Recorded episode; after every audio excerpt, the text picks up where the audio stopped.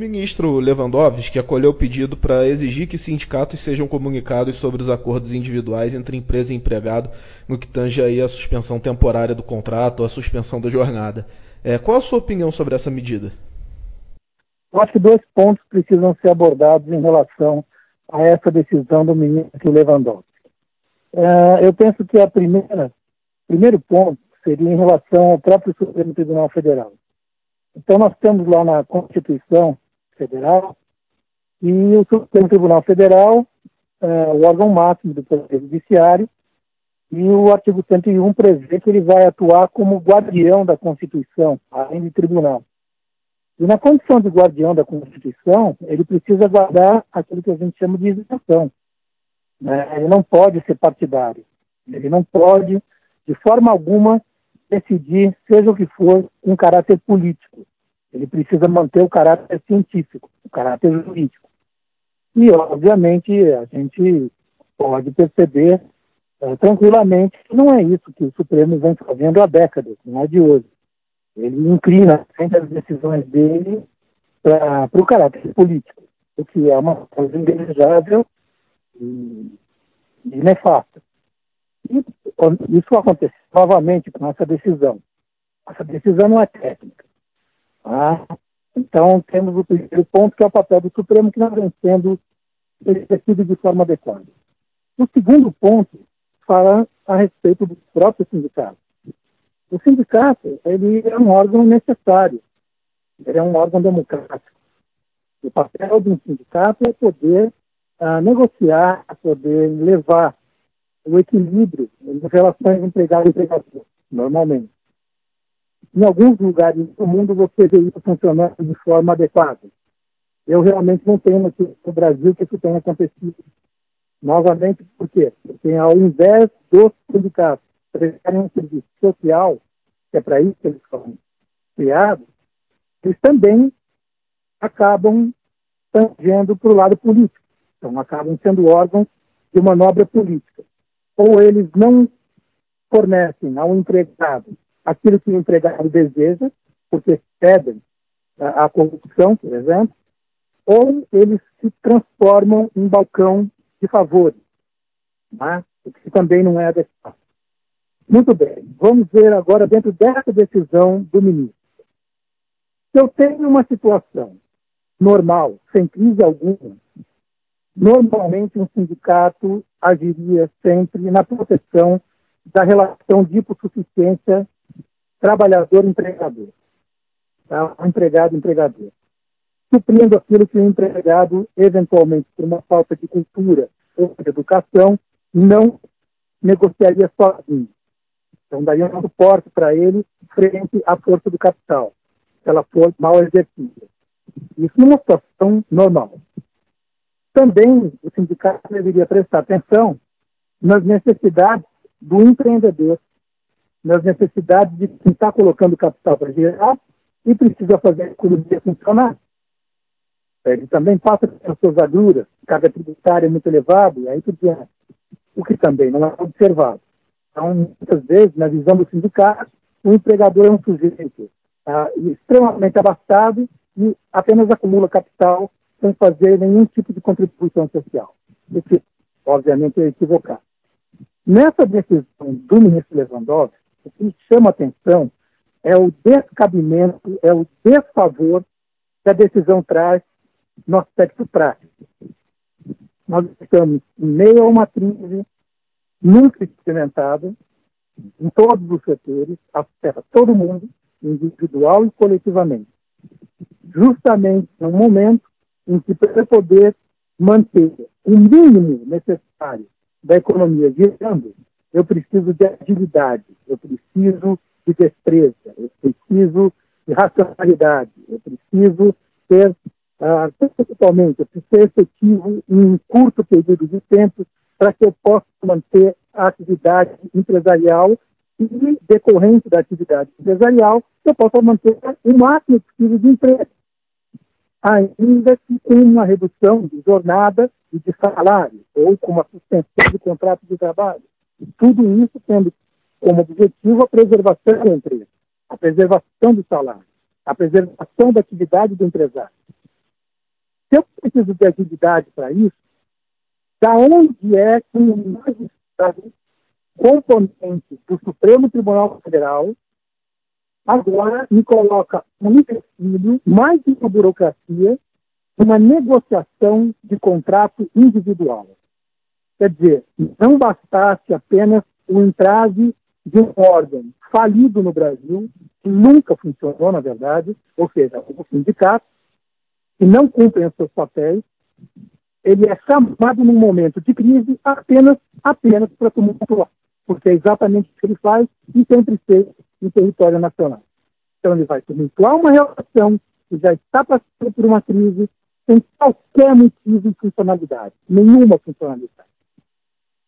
Ao menos que fosse para discutir o aspecto coletivo de uma categoria, que seja, agora, discutir contrato individual de trabalhador, e, e efetivamente precisa ser discutido, nesse caso, individualmente.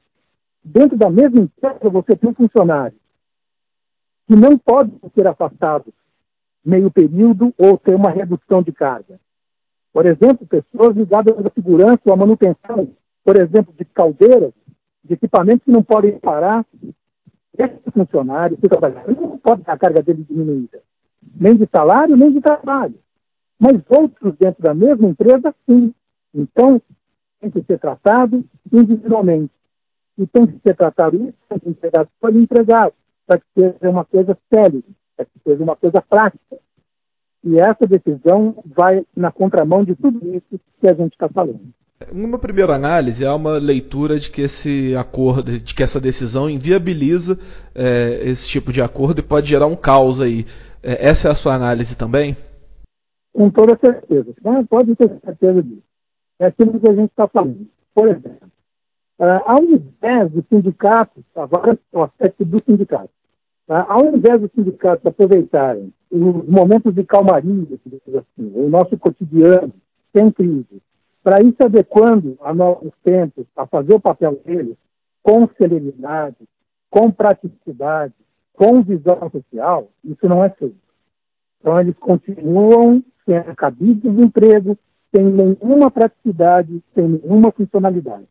Eu volto a dizer, não tenho como professor, como técnico na área jurídica, eu não tenho nada contra a competição do sindicato. Acho ele necessário para as relações trabalhistas, sem problema nenhum, desde que ele cumpra o seu papel. Ele já não cumpre normalmente, e agora na crise é que não vai cumprir mesmo. Então, essa decisão do ministro, ela inviabiliza essa negociação. Você não sabe quanto tempo isso vai ficar na mão de comitês, ou de conselhos, ou de diretorias de sindicatos, sendo negociado de lá para cá, aonde normalmente os membros do sindicato criam empecilhos, ah, ah, ah, criam problemas onde não existe, né? ou seja, vão atravancar um processo e, pela sua essência, por ser durante uma crise, precisa ser acelerado, precisa ser ágil. Então, concordo totalmente com essa colocação. Ele inviabiliza uma praticidade que a gente está precisando vai cair aonde? Vai estourar onde? Vai estourar, obviamente, do, do empregado e do empregador. Os dois vão acabar pagando uma conta muito alta por causa desse tipo de interpretação do ministro Lewandowski. E é uma decisão que certamente gera um cenário de insegurança jurídica, né? Um ambiente que já é conflagrado tanto pela crise quanto pelas incertezas aí nesse campo, né? Pode ter certeza disso. Você veja uma coisa. É, é, nós estamos lidando com uma situação prática que a gente nunca experimentou nem nada perto disso. É, nada, nada. E, e isso já traz muita segurança. Não interessa a área que você for lidar dentro da nossa economia, economia global, que alguém possa te dizer que isso vai durar mais um mês, seis meses ou um ano. Ninguém é capaz de dizer isso. Isso por si só já é uma insegurança tremenda. Já traz um nível uh, de, de, de, fragilidade para o mercado, para as relações jurídicas trabalhistas, uh, acima de qualquer coisa que a gente experimentou. Não, não tem paralelo com isso. Assim, e quando você. Olha que coisa interessante. Quando você mais precisa do, do, do, do, que a gente chama de guardião da Constituição, ou seja, quando você mais precisa do último poder que pode dar alguma salvaguarda pode proteger contra os abusos é, do executivo, contra os desmandos do legislativo, exatamente esse poder vem é, solapa aquilo que você é, teria como segurança jurídica, teria como segurança de ação. Não, veja bem, ah, tudo bem, o senador errou, o deputado errou, eventualmente o ministro errou, o presidente errou, mas a gente tem que contar com o Poder Judiciário, com, especificamente com o Supremo, para que ele possa nos dar a segurança que nós merecemos, e nós precisamos. E exatamente esse órgão vem e traz aquilo que não poderia trazer. Ah, a, a, a, a, gente fica com aquela sensação de barganha, né, de, um, de um órgão que está sendo conclamado pelo Poder Judiciário para fazer uh, conchavo, para, ao invés de ajudar o empregado a manter o seu trabalho e ajudar o empresário no momento de crise financeira, ele vem para criar mais um problema, como se já não bastasse aqueles que a crise de saúde trouxe. Não, ele vem a trazer um problema burocrático, até avançar as relações e trazer mais insegurança para a gente. Então, como a gente falou no começo, isso é desserviço. Como você avalia aí essa possibilidade de acordo pela redução da jornada de trabalho, a suspensão dos contratos? A MP em si, qual a sua opinião a respeito disso?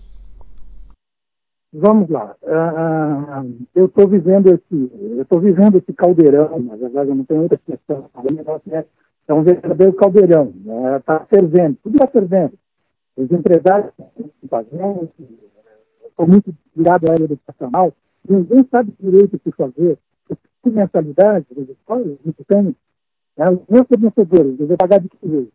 Os tributos, tudo bem, já tem uma medida aqui, uma medida provisória ali, uma portaria que vai segurando, empurra aqui, né, empurra um pouco nossa declaração de, de imposto. Ok, mas tem as relações diretas e se a gente não conseguir minimamente estabelecer um, um, uma paz, uma tranquilidade entre empregado e empregador, a gente perde todo o resto da cadeia.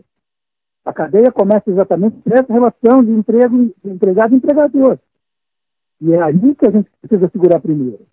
Então, assim, faz parte de uma contenção dentro de uma emergência, aliás, o próprio conceito jurídico de urgência e emergência traz para a gente possibilidade de exceção, e essa exceção que é nada mais é do que você poder negociar com o seu parceiro, com o seu colaborador, e explicar para ele de forma transparente. Nós temos isso aqui de lucro dentro de um regime normal.